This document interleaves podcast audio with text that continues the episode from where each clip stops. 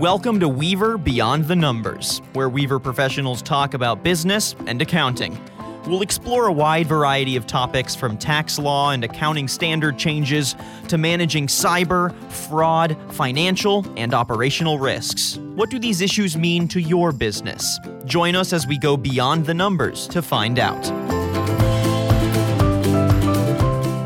Welcome to the Weaver On Chain podcast series. I'm your host, Tim Savage, and I lead Weaver's blockchain and digital assets practice. In this series, we dive into various topics in the blockchain industry, and each show features guest speakers who are deeply involved in the space. On our show today, we have Shehan Chandrasekera, Head of Tax Strategy with CoinTracker. Shehan is one of the handful of CPAs in the country who is recognized as a subject matter expert in cryptocurrency taxation. He is the head of tax strategy at CoinTracker, a Forbes crypto tax analyst, and a CPE instructor who has won multiple awards, including the 2020 and 2019 CPA Practice Advisor 40 Under 40, Outstanding Young CPA of the Year, and Rising Star of Texas.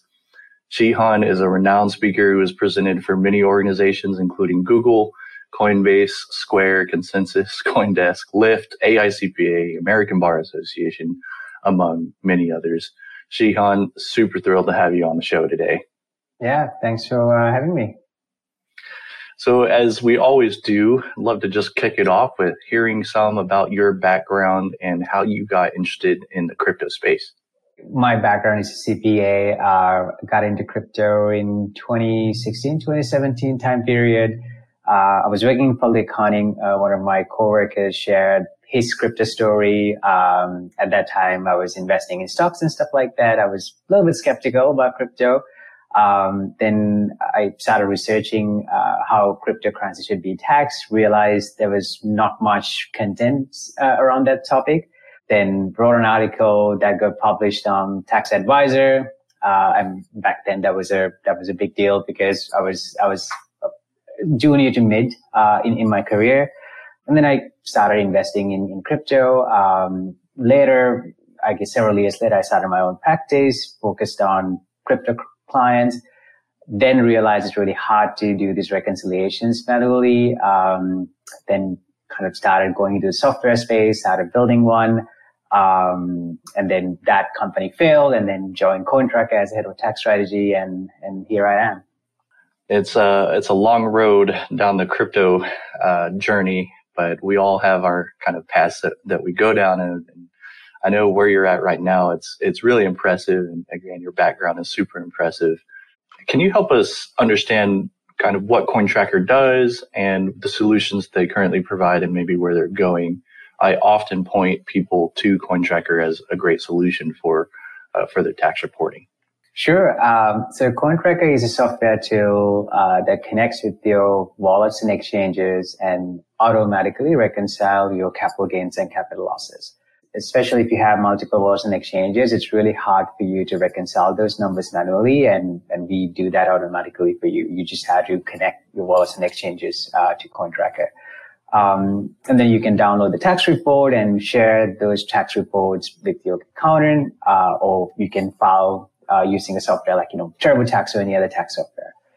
So providing those tax reports is one service. The other service that we have is we allow you to track your portfolio, the crypto portfolio across multiple wallets and exchanges. So we have a nice mobile app. Uh, when you, you know, fire up your app, you can see, uh, your, you know, crypto net worth, how much you paid for each coin and etc. So, uh, CoinTracker, again, just to summarize, we, crypto tax software company, and, and also we have a portfolio product uh, that allows you to see your net worth across multiple wallets and exchanges. Having used the product personally, um, I can say that it, it really does save a significant amount of time. And, you know, the, as taxpayers in the U.S., it's incumbent on us individually to keep good documents and records of our all tax transactions, particularly with crypto, though, uh, that can be a challenge. And you know, why is that? Well, a couple of reasons. Um, you know, it's largely a gray area. It's a new space that's being pioneered.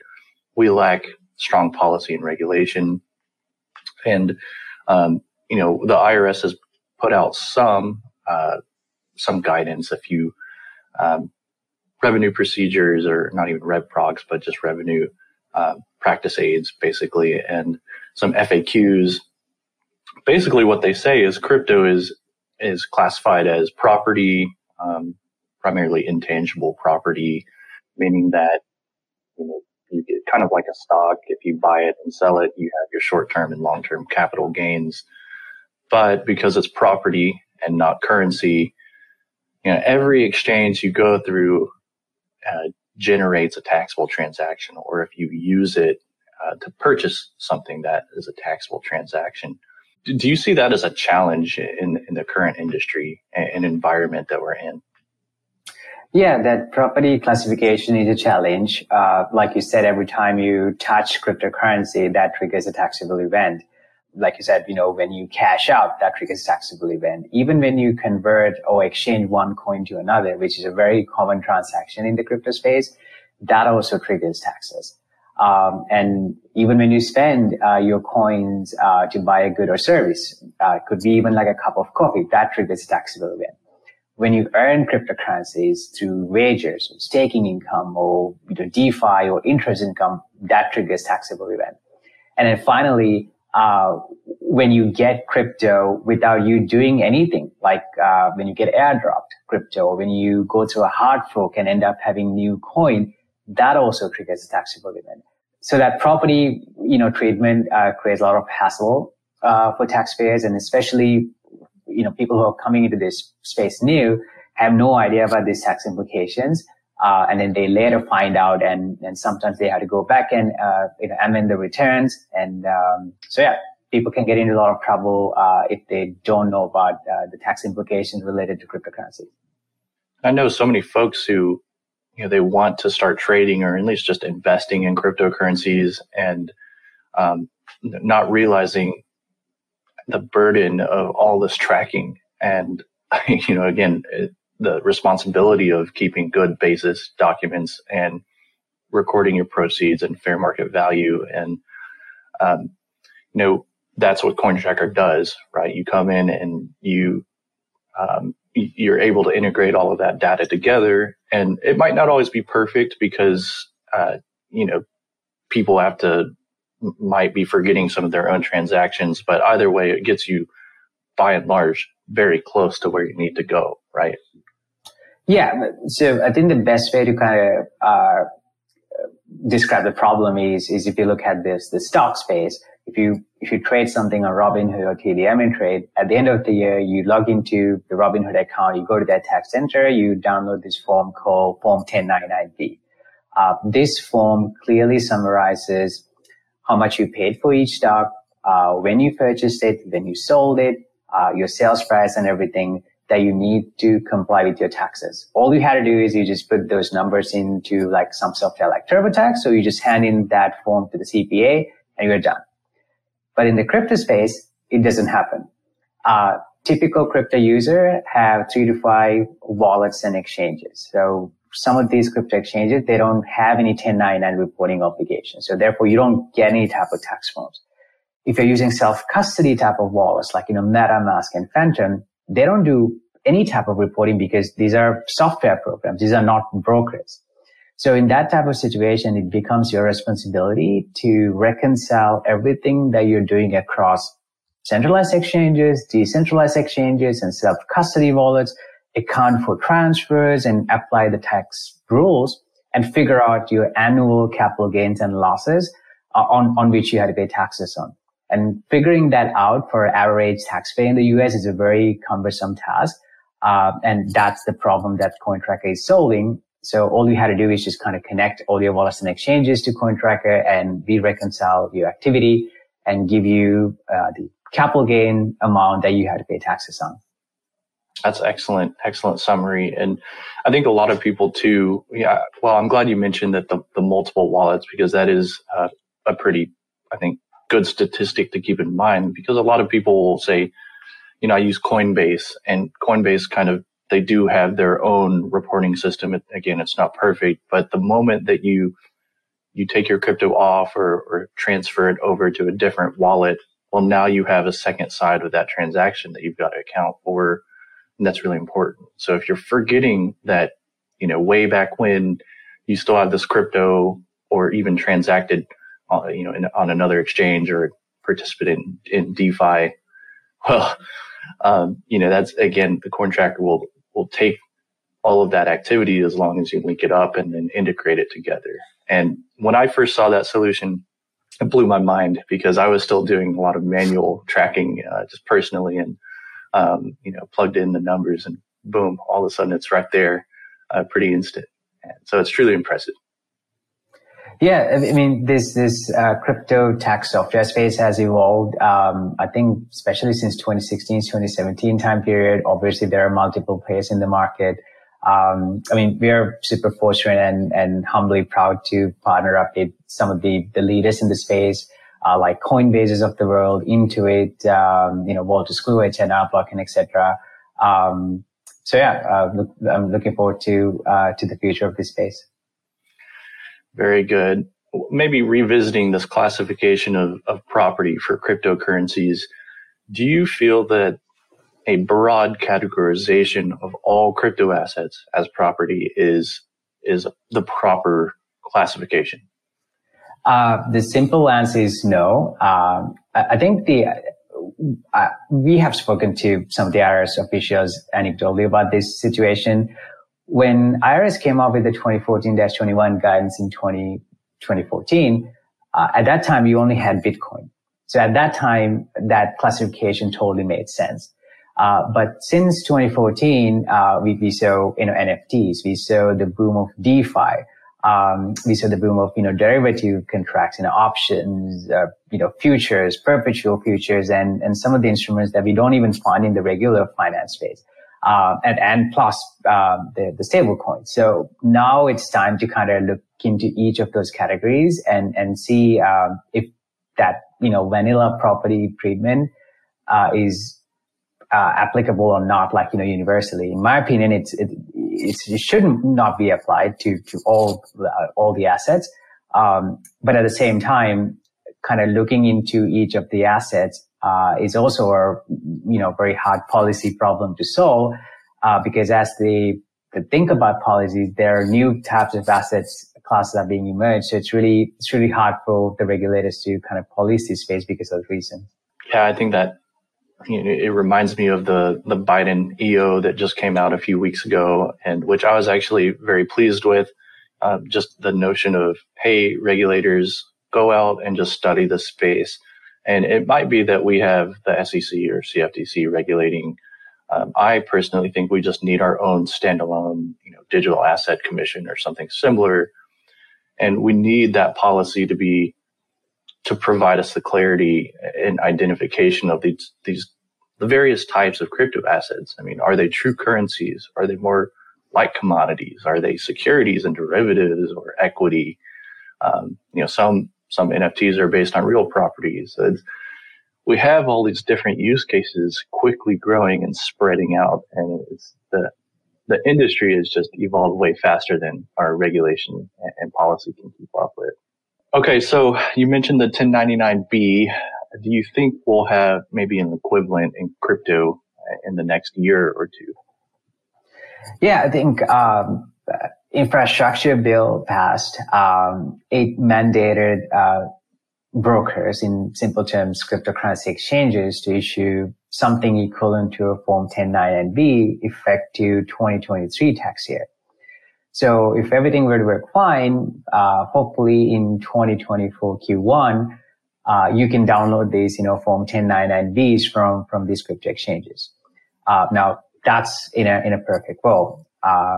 Because exchanges are still waiting for regulations to be issued. Uh, because when you when you issue a law like you know that kind of defines how things should be done at a high level, but the regulation kind of further define how they should be executed. Those regulations still haven't been issued, and we're we have like roughly six months left going into 2022 tax year. So a lot of people are expecting um, uh, the the first wave of 1099s to go in actually for the 2024 tax year.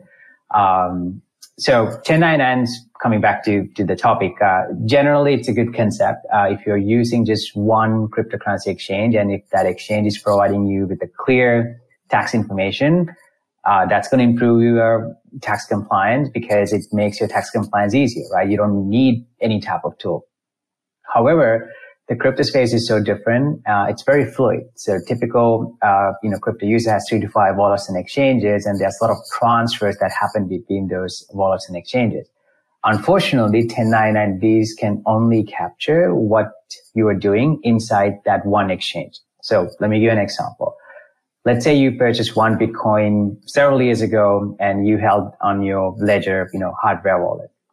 Um, in let's say 2024, you transferred it to your Coinbase account and you sold it for let's say $100,000. So the 1099B that's going to get issued by the Coinbase will show you that, you know, you sold Bitcoin for 100,000, but it's not going to report you the cost basis because you didn't buy that Bitcoin inside cost, inside Coinbase. So for those reasons, the 1099s that you're going to see when you have multiple wallets and exchanges going to be inaccurate and incomplete in most cases. So you will still have to do some type of reconciliation um, if you're somebody who's who has more than exchange uh, or exchange more than one exchange or wallet. Mm-hmm. I'm hearing rumors uh, about a new form 1099DA. Have you also heard about that? Yes, there, there, there's a rumor uh, on uh, saying that there's going to be like a new 1099 form uh, that's going to be specific to crypto. Um, I don't know the the exact designation. Uh, some people say it's going to be 1099 crypto uh, and DA for the digital assets. we'll have to wait and see what they come up with. yeah it could be a different form, but I think the information that the exchanges need to report will be very similar to stocks. Yeah, yeah, agreed. Um, what about you know, like the Lightning Network, and as we get more layer two protocols developed, and even layer three applications on top of that, how how do you see CoinTracker being able to to manage all of that activity as well? Yeah, so there's innovation uh, happening in this space like uh, I would say every week, which is which is great. Um, I think every company uh, knows that, and it's really hard for any company to kind of uh, catch up with all this innovation because by the time you support like certain type of network, uh, there's a new network that's being adopted because it has faster transaction uh, or like a less fees and stuff like that. Um, so, you know, we are actively looking into, you know, L2s and different types of NFTs and, and different type of transactions that we want to support. We typically prioritize the, the product improvements based on the feedback that we get from our users and our feedback pages are like, you know, kind of public. If you go to canny.com slash cointracker, uh, you can kind of upvote for certain features. So we typically prioritize the features that have been upvoted, uh, the most number of amount of, uh, the features for, for which the, our users have uploaded um, the, the, most number of times. So that's how we kind of uh, define our uh, roadmap. Very cool. And then I know we're kind of actually getting close to time here. Um, well, I guess one last question from me, and then I'd like to just open the floor to whatever you wanted to close with. Um, but you're obviously keeping up with all the policy and reg changes.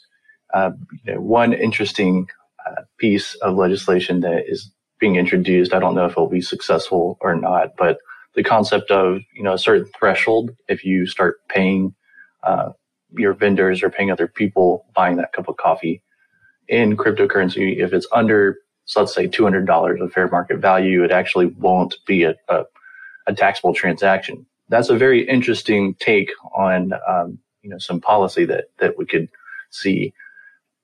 Are you, or I guess as CoinTracker, keeping up with all of that and how nimble are you in, in integrating that into your, your software and solutions as that actually um, gets uh, passed and, and realized in the world?